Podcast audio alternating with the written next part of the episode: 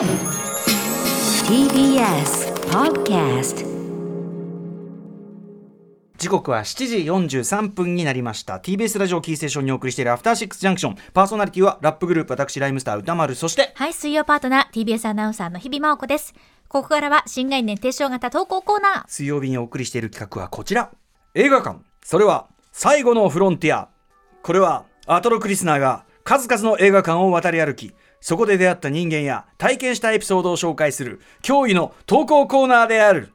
題してシアター一期一会。このコーナーは映画館で出会った人や目撃した珍事件などなど皆さんが映画館で体験したエピソードを募集するコーナーです。だからぷいぷいモルカー劇場なんつったらもうプッププップってね。もうそれ自体がもう一期一会ですからね。本当にどんな劇場になるんでしょうね。あの普通に声出せるようなじねまた時が戻ってきたらまたプープープーっていうのないかもしれない。まあでもその時こうプープー持ってたら、はい。あの時言ってたよっていうね。そうですよね。ボール組として。だからボールも一期一会ですもの。そう。えー、なんだっけ、えー、奈良瀬奈良瀬奈良瀬モルカーボールもう明らかにねあの好きな人以外には迷惑っていう欲しい、ねえ絶対欲しい。あの隣のさ、いそのシネコンのさ他の劇場にピーピー響かないんですかねプープープープープープープープーっつってでも多分映画が終わった後にこうプイプイ漏れは絶対するでしょうね。廊下とかで。まあそうね、プープー、ちょちょでね。まあ、かかってる映画ね、次第にはね、あんまり、例えばわかんない、ファーザーとか見てるとき、プープー聞こえたくないですから、やっぱり。いや、あ、でも、それ、あれか、あれ、なんか、あれ、幻聴かなみたいな。プープー、これは、これはこれで、これはこれで、予兆かなみたいな感じするかもミックスまさかのコラボレーション。はい、ということで、8月20、あ、なんだっけ、7月22からのね、はいぷいぷいもう一回の話しておりますが、ということで、シアター一期一会行ってみましょう。えー、本日もですね、いただいております。ラジオネーム、リサさんからいただいた仕事、あ、これじゃあ、日比さん、ごめんなさい。はい。きましょうお伝えします。リサさんからいただきました。先日思い出したエクスペンダブルズ3ワールドミッションを父と映画館に見に行った際のシアター一期一会です。うん高校生の頃、私はひょんなことからエクスペンダブルズにドハマり。それもこれも幼い頃にテレビで放映されていた洋画劇場アクション映画を流していた父の影響としか思えないのです。しかし当の本人はそんなことしてたっけ？とどこ吹く風でアクション映画なんてなんでまた今更シュワルツェネッガーなの？と映画館に行く道すがらもローテンションでした。うん。ローテンションでした。映画館に着き上映が始まると私は初めて大スクリーン大きなスクリーンで見る豪華キャストに大興奮。若い世代の一員としてエクスペンダブルズ3から加わる新規メンバーの活躍にも大興奮。1も2も大好きですが劇場でウォッチできた3には特別な思い入れがあります上映が終了上映終了後には最初は乗り気でなかった父もメル・ギブソンよかったねと言っていましたでしたからね。はい。そして売店コーナーに向かうと、なんと、エクスペンダブルズ3だけでなくて、過去作1、2のパンフレットまで販売していました。しかし、当時、バイトも禁止されていた高校生にとって、3冊購入はかなりの出費。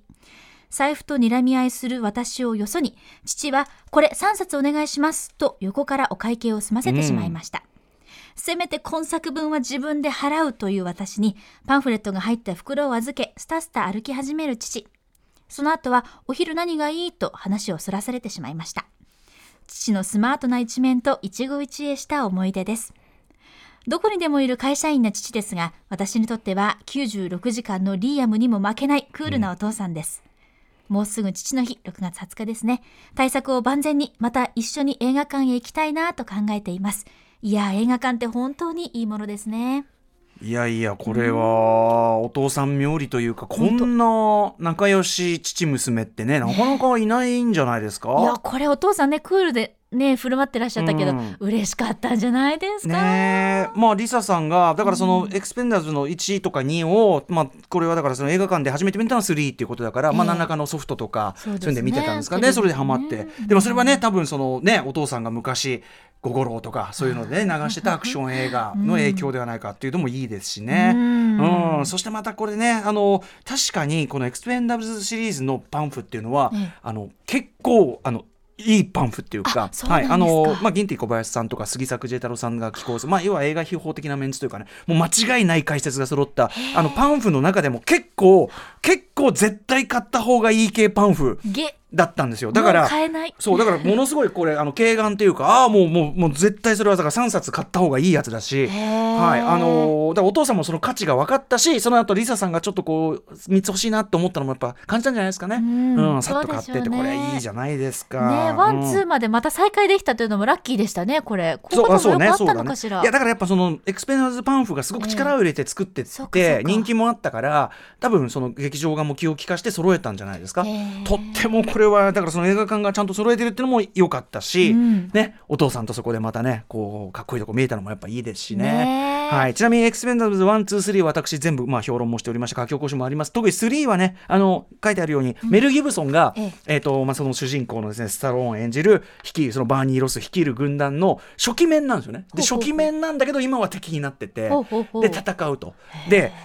もう俺の中ではそのえあのエクスペンダーズ3表の中であのこの映画その押村区はその打ち上げシーンが肝なんだエクスペンダーズシリーズはね。打ち上げの場面で、ええそのこうできればこのメル・ギブさんもう戦っちゃってるから、ここにいないのはしょうがないけど写真をね見るとかそういうのないのみたいな感じで。でおそうで俺の中ではもうその写真を見るシーンがあるエクスペンダブル3になってるんであのそれ俺の妄想ここうすればもっと良かったのにエクスペンダブル3も含めてですねあの書き起こしとかもありますんでぜひねちょっとね見ていただきたい2014年の作品ですね。いやーでもこれはお父さんこだってねこんな仲いい父娘でそんなないよこんなのさ。本当にね最初は乗り気じゃなかったというかもしかしたらリサさんから誘ったのかもしれない。うん。これ嬉しかったでおしょうね。なんならお父さん的にはそういうこうアクション映画その80、まあ言っちゃえば80年代筋肉アクションのリバイバルみたいなところもあるから、うん。そういうのから離れてたってことでしょうかね気持ちがね。そうですね。うん。いや嬉しいこといや嬉しかったよお父さん。そうですよ。実はウキウキですよこんなのはね。宝物ですよ3冊買ったのもねはいということで、ええ。まあ、非常に素晴らしい一期一会じゃないでしょうか。もう一発いきましょうか。じゃあ私いきましょう働く方の桃さんからいただいたシアター一期一会。6月4日私の地元青梅に、えーシネマネコというミニシアターがオープンしました座席数63と小さいながら最新のデジタル上映設備と音響設備を備えた映画館で都内で一番新しいシネマネコは、えー昭和初期の木造建築をリノベーションした都内で最も古い建物の名画座でもあります。面白いね。レトロな街並みと映画看板の街青梅の半ば眠っていた過去の遺跡が映画館に生まれ変わったことは映画ファンの私にとってはついに街に魂が宿ったという喜びがあります。えーこの天井、えー映画館は天井板がなく、えー屋根板まで上部が抜けていることが特徴的で、えーそのためちょうど教会のように音が上に抜けていくような感覚を味わえるのです。都内に映画館は多いですがこのような音の鳴り方をする映画館はここだけだと思います。面白い、えー今回はやっぱあのシネマ猫だけに猫映画特集ということで、トルコのドキュメンタリー猫が教えてくれたことを鑑賞しましたが昔のミュージカルなんかやったら良い音だろうなと思っています、えー同時上映の猫の恩返しを見に来た面白いね。見に来た小さい子たちを見ながらこれからここでいろいろな一期一会が起きるのだろうなという期待が私の中で膨らんでいるのです。いや映画館って本当にいいものですね。ということで。あそう。素敵行ってみたい。これしかもねこのシネマネコというのは、ええ。まあ、あのかつてその映画の街として栄えた青梅市ってね先ほど働く方のモーさんもねおっしゃってました。が映画看板の街って、えー50年ぶりなんだって映画館ができるのが。で、えっと、昭和初期に建設された木造の旧都立繊維試験場がリノベーションされた施設でしかも劇場の椅子は2018年に閉館してしまった新潟十日町シネマパラダイスから譲り受けた。というそのなんていうかないろんな新旧とかいろんなところの思いとか歴史とかでも最新の設備でもあるというようなクロスした。これめちゃくちゃいいですよねこういうのね。カラーで見てるんですけど建物の色それこそ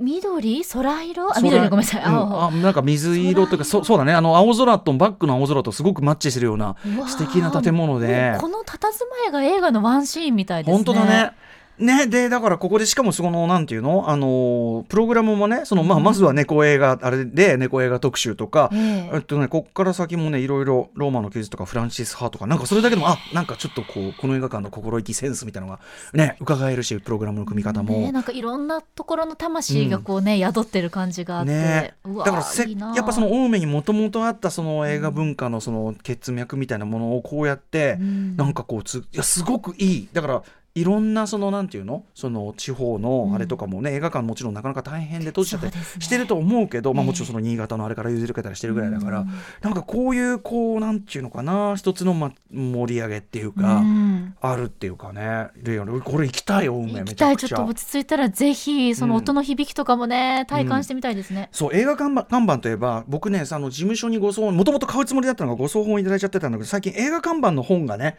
昔ねちびさんとかわかんないと思うけど、うん今ってほら映画のさ看板って当然写真をひこう引き伸ばしたっていうか、はいパンフ。じゃないですか、まあ、こういうやつじゃないですか。昔って映画の看板って全部手書きだったんですよ。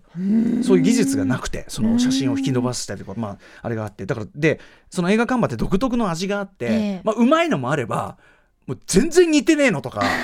そういうのも含めて。も模写になるのか。そうそうそう模写になってて映画看板のそういうなんていうの職人さんもいてっていうのが一つのその日本のその映画文化の一つのこう特徴だったのね。でまあある時期からやっぱその写真のまあ言っちゃえばちゃんとしたうん。そのあれが中心になったのはそうえっ、とね昭和の映画絵看板というね本が最近看板絵師たちのアートワークっていうのがね最近出た本がありましてそうあのこの本もともと買おうと思ってたらね送っていただいてすごく嬉しかったんだけどこの本の話もどっかこの番組でしたかったのでちょうどねはい。えー、 Two Virgins というね出版社さんから出てますけどまさに。で青梅市はねそういう映画看板の街だったということだから。それもねちょっと今ちょうどちょうどいいなと思い出したんで、まあ、とにかくこのシネマネコあの行きますよいずれ、うん絶対行きたい。うん。めちゃくちゃなんかちょっとねあのちょっと離れててもさ小旅行気分でもいいじゃないですか。本当に青梅でなんか美味しいもんでも探してさ、うん。一杯一杯やって帰るぐらいのねご時世が来るといいけどね。早くそういう日が来るといいうんな好きあらば一杯だからね。もうすぐよ。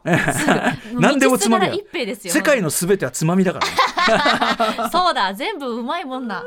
全部うまいもん何言ってんだ、ね、いやいやそういうことだっ込んじゃった。全部全部いいのいいのよ。はいということで この時間では皆さんからのメールをお待ちしてます、はい、宛先歌丸アットマーク tbs.co.jp までです。メールが採用された方には番組ステッカー差し上げます。以上、本日水曜日はシアター151でした。